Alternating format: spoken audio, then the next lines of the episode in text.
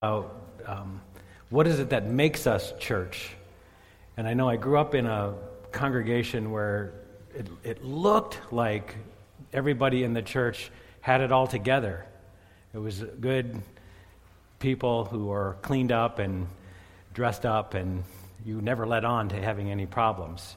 But it seems to me that song we just sang actually is the connection that we all have as a church, isn't it? We all come with a need. We need Jesus. We're all broken in some way, and we come here and we hear good news, and the good news is that this Jesus, the King, humbled himself and took our brokenness on himself and offers us forgiveness and hope. And that's what we've been trying to explore a little bit in this little series on mission. So we started a few weeks ago looking at the book of Acts and seeing what does this church, this community of Jesus followers who have been redeemed, what do they do? How do they change? How does that impact them?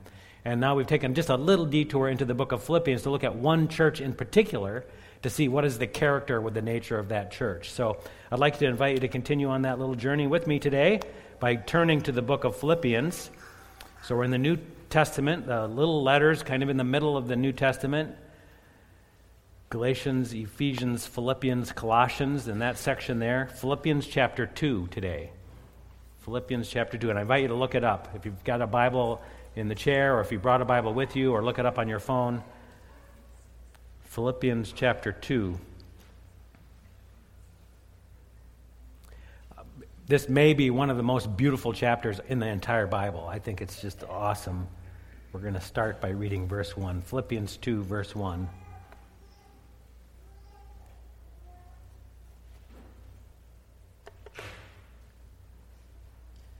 Therefore, if you have any encouragement from being united with Christ, if any comfort from his love, if any common sharing in the Spirit, if any tenderness and compassion, then make my joy complete by being like minded, having the same love, being one in spirit and of one mind. Do nothing out of selfish ambition or vain conceit, rather, in humility, value others above yourselves, not looking to your own interest, but each of you to the interest of others in your relationships with one another, have the same mindset as Christ Jesus, who, being in very nature God, did not consider equality with God something to be used to his own advantage. Rather, he made himself nothing by taking the very nature of a servant, being made in human likeness, and being found in appearance as a man, he humbled himself by becoming obedient to death, even death on a cross.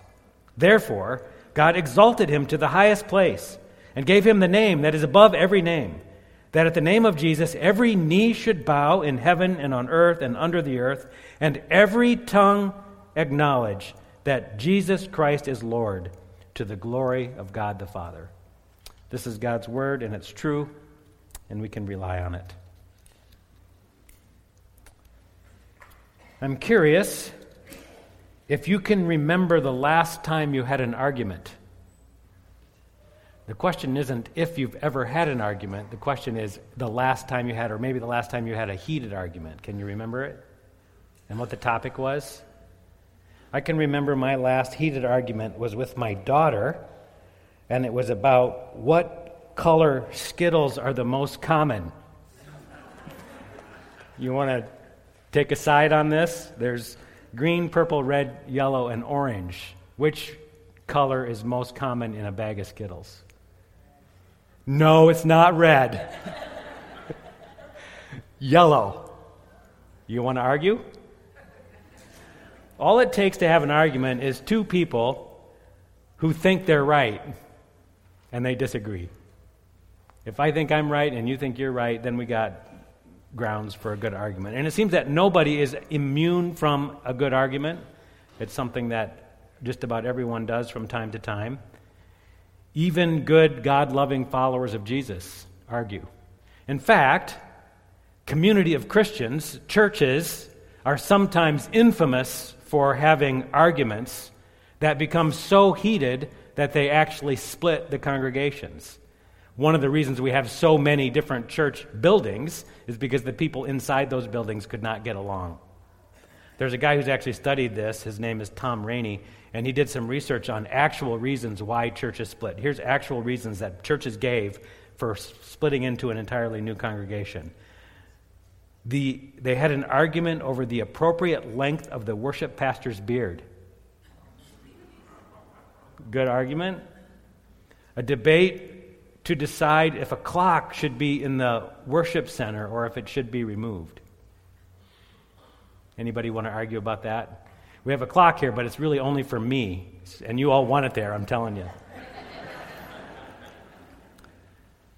a church split in a dispute over whether or not worship leaders should wear shoes during the service. Now, maybe there's something you could argue about. I don't know. They had a fight that started because at the Lord's Supper they had cran grape juice instead of plain grape juice. A church split when a board had an argument about whether or not the church should purchase a weed eater. Actually, this took two board meetings and then the church split at the end of it, and there was actually no indication whether or not they actually bought the weed eater or not, so I don't know what the outcome was. A church split over an argument about whether or not the church should allow deviled eggs at church suppers. A church split in an argument over who had access to the copy machine and who could purchase postage stamps. Uh, I don't know exactly what the argument was here, but the church split because one church member hid the vacuum cleaner from another. We're always trying to like help you all find the vacuum cleaner. Here, go. These are the kinds of arguments that lead to things like this. I think I have a picture of this if I can get it up there. You go to the right and you got New Calvary Baptist Church. You go to the left, you got Old Calvary Baptist Church. This is a church that probably split over someone, you know, hiding the vacuum or something. We have churches where there's old and new, first church and second church, sometimes on the same corner. I read about a church that was called Harmony Church, and it split, and the new group called themselves Greater Harmony Church. Some congregations split, and then after they split, they tried to settle what their, all their arguments in the sign. So then you get church names like this Bethlehem Primitive Baptist Church of the Absolute Predestinarian Faith and Order which wasn't actually the longest church name I found. That goes to the church that was called the House of God, which is the church of the living God, the pillar and the ground of truth without controversy, incorporated. How would you like to attend that church? It sounds like an argument waiting to happen, actually. Which made me think about truth in advertising when naming the church, and maybe the most truthful name I came across was the church called Run for Your Life Chapel which is how you might feel if your church is fighting about things like the appropriate length of the worship pastor's beard. You might want to run for your life. Congregations, unfortunately, have problems getting along, and this leads to church splits. And this is not new. This has actually been going on for generations. Most people who study the letter of Philippians, the letter that Paul wrote to this little church in Philippi, think the reason he wrote it was because the church had one serious problem. You know what the problem was? Disunity. He wrote this letter to try to encourage them to get along. That's why he wrote it. It's not clear exactly what the disunity was over. It was probably not about vacuums and deviled eggs, but there was something that was causing them to have a problem, and so Paul tackles it head on. So he writes this little introductory chapter, which we looked at last week, which was kind of like, I just want to give you all, guys, a picture of the good life. He says the good life is the life that is filled with joy and gratitude and hope. That's the life that we're shooting for as disciples of Christ. And then we get into chapter 2, and he gets to what's bugging him. He starts with a plea. He says to them, you know, please think as one, love as one, be united. Don't do anything out of selfishness. Instead, of looking for yourself, or number one, look out for the interests of your neighbors. Here's actually the way he says it at the beginning of the chapter. Then, make my joy complete by being like minded and having the same love, being one in spirit and of one mind.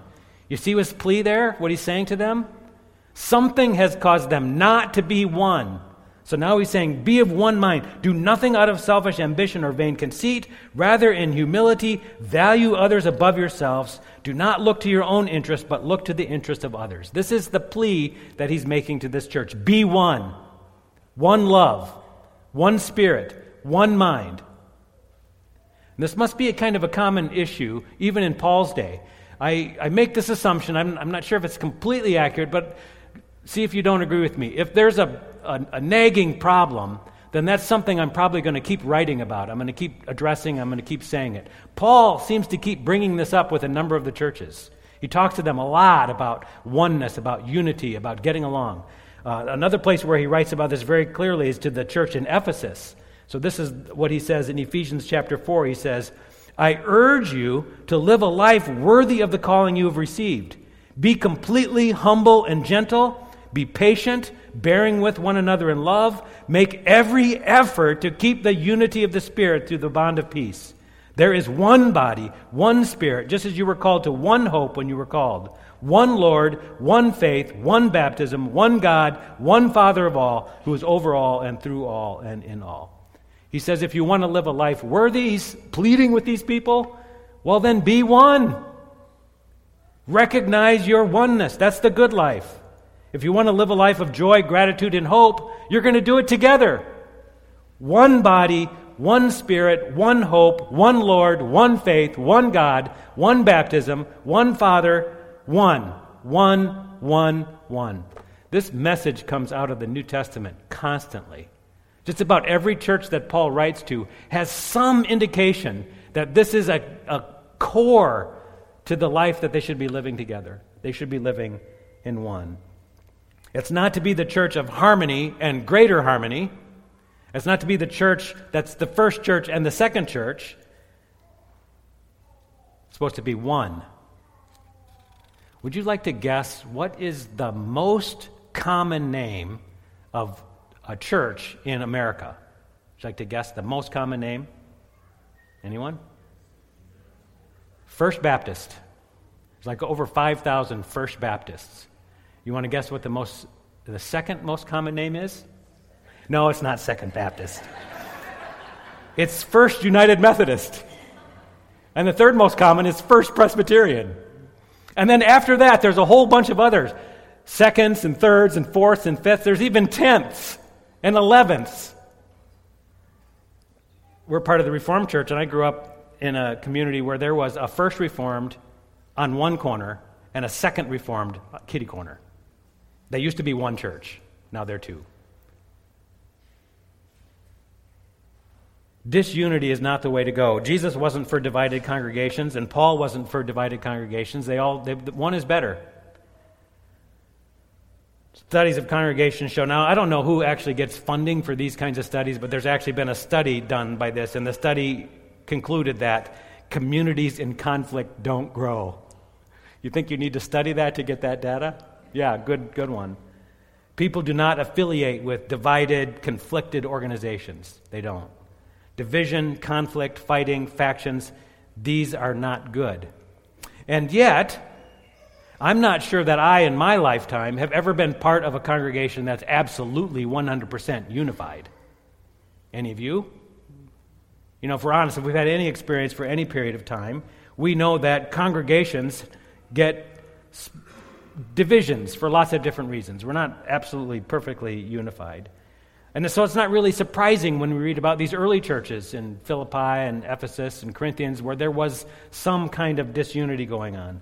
There's always, if you've got more than two people, the possibility that there's going to be a conflict. Ray, my mentor, used to always say, I, I, um, I think we're both right, but I'm not too sure about you.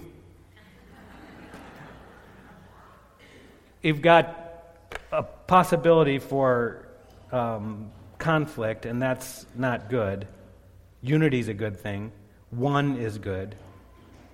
And yet, it doesn't necessarily mean uniformity, and this is where we maybe get into a little bit of confusion. The pursuit of uniformity actually can sometimes lead to oppression, not unity. I have to, if I have to make everyone see it the same way I see it, if you have to make everyone agree with you about everything, that actually doesn't lead to unity, that leads to uh, oppression or squashing the voices. Is there a way to have unity and diversity at the same time? That's the question I'm wondering about. So, in my first church, we had a lengthy debate about adding another worship service.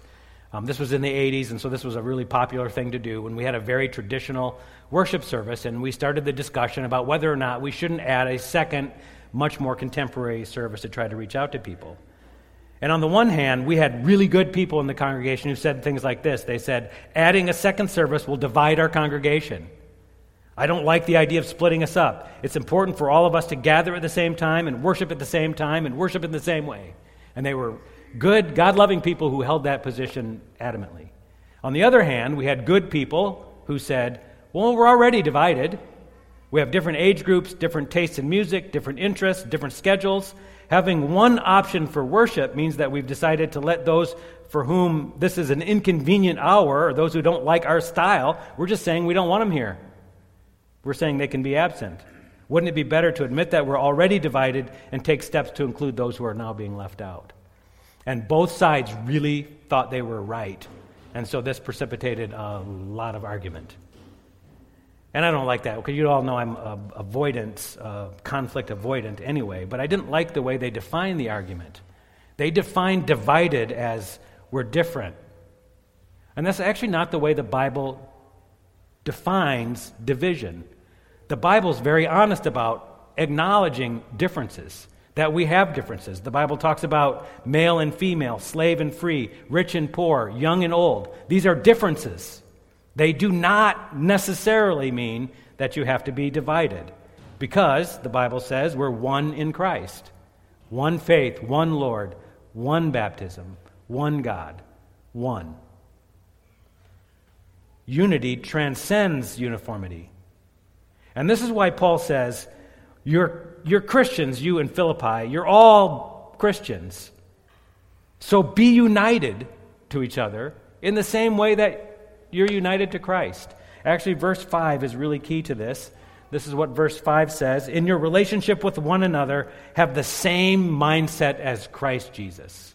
This is the way you live amongst diversity and still remain unified.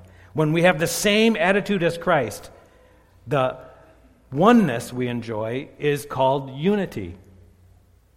And it comes even though we have differences. Paul describes in great detail the kind of attitude that's necessary for this. This is the attitude that Jesus has. Jesus, being in very nature God, did not consider equality with God something to be used to his own advantage. Rather, he made himself nothing by taking on the very nature of a servant, being made in human likeness, and being found in appearance as man, he humbled himself and he became obedient to death, even death on a cross. The attitude that we're invited into that brings this unity is the attitude of humility. I don't have to be right. Or if I am right, I don't have to argue about it. This isn't just any kind of humility that he's talking about. This is the kind of humility that results in exalting Jesus above all else, recognizing that in Jesus we are one, and that holds us together above all else. That's the kind of unity that he's talking about. One thing we know for sure about Jesus is this He brought people together. His whole ministry started by assembling a group of disciples who really didn't have a whole lot in common with each other, except that they agreed to follow Jesus. And then he formed them into this little band of followers, this little band of disciples.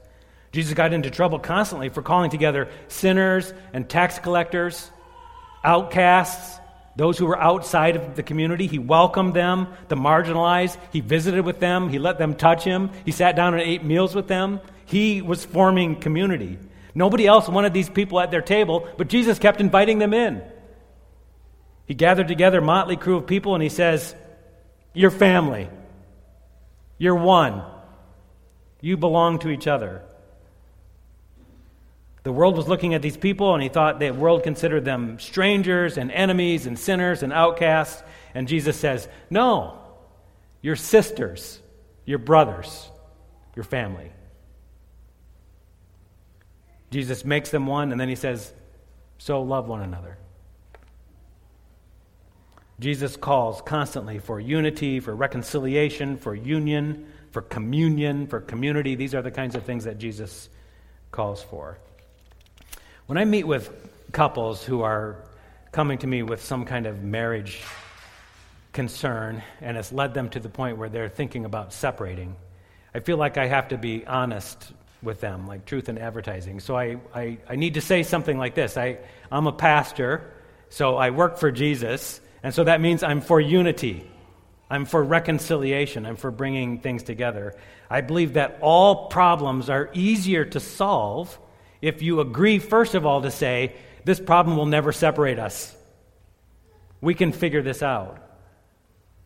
We can stay unified even in our differences. That's the kind of unity that Paul was talking about. That's the kind of unity that Jesus was talking about. Not sameness or uniformity, but oneness, unity in Christ. And that kind of unity requires humility. Look one more time at the kind of humility that Jesus displayed to bring this unity. Jesus gave up his divine form, verse 6. He emptied himself of any rights, verse 7. He became human. He became a servant. He became obedient to death. He became obedient even to a terrible kind of death, a death on a cross. He humbled himself to make us one. And because of that, Jesus was exalted to the highest place and given the name that is above every name. That at the name of Jesus, every knee should bow in heaven and on earth and under the earth, and every tongue confess that Jesus Christ is Lord. The fruit of his humility was unity that exalts him. And he calls us to live in that same kind of unity through humility. It makes us family, brothers and sisters, so that we can have the same mind and not be divided about who gets to use the copy machine or who gets to buy postage stamps. That's how it's supposed to work. We are one. And I find it actually fascinating that Paul, in nowhere in this letter, actually talks directly about what divides these people. He actually just keeps telling them to look at Jesus. And if you keep looking at Jesus, you're going to see what oneness is. You're going to see what humility is. And that's going to empower you to be able to live that way. So, what do you think that looks like for us? I got a couple pictures in mind for this. The first one, you can look at that and think about that for a second. But I actually came up with a second picture after I put this together. I was out for a walk um, Friday morning, and as I was walking along, I noticed in the middle of the sidewalk there was a big, fat, juicy worm. And about the same time I noticed the worm, two birds came at the same time to get that worm a great big fat robin and a little tiny sparrow. And the robin was quicker and snatched up that worm, and that made the sparrow so mad the sparrow started chirping at the robin. And the robin tried to get away and flew off a few feet, and that sparrow kept chasing him. And you could see this big fat worm dangling out of this robin's mouth, and the sparrow wanted it so bad. He chased him all over the yard trying to get that robin. And I had this, I actually, this is truthful, I had this thought in my mind. I wonder if that robin could have the instinct to be humble enough to share part of his big fat worm with that little tiny sparrow. That's what I thought. Now you're thinking I'm all I'm like Fritz. I got these weird ideas. and then it occurred to me that if the robin gave up part of that big fat juicy worm, the robin would have to make a sacrifice to do that. He would be giving up his breakfast. Or maybe the breakfast for some chicks he's got in some nest somewhere. I don't know. To, to, to live humbly requires sacrifice. So watch this battle go on for quite a while. And the robin never gave up the worm because I don't know if birds have the capacity to be humble. But we do. And if we're living with humility, does that mean we actually have to give up something that would be a sacrifice for us? In the same way that Jesus made a sacrifice. And he gave up a lot in order to provide the grounds for us to have this unity.